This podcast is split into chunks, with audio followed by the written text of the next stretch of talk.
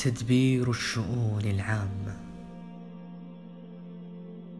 تتجلى الإدارة الحقة عندما تصطدم مصلحة الأتباع بالأهواء والرغبات الشخصية. ليست الإدارة مجموعة نصوص وقواعد يجري الحاكم في تنفيذها لكنها في كثير من الأحيان هي التعامل مع النفوس.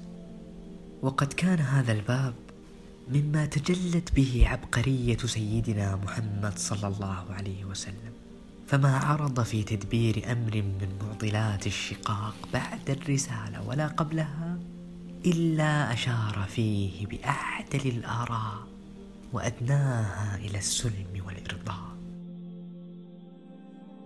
صنع سيدنا محمد صلى الله عليه وسلم ذلك يوم فضل بالغنائم أناس من أهل مكة.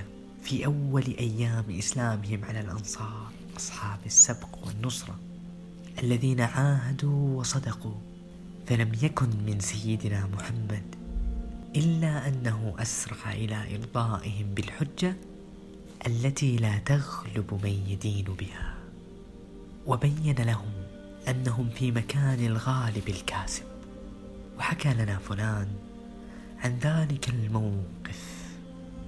قول سيدنا محمد أوجدتم يا معشر الأنصار في لعاعة من الدنيا تألفت بها قوما ليسلموا ووكلتكم إلى إسلامكم.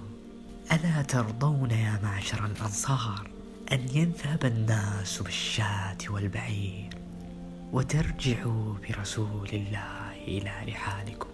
هو الذي نفس محمد بيده لولا الهجرة لكنت امرأ من الأنصار. اللهم ارحم الأنصار وأبناء الأنصار وأبناء أبناء الأنصار.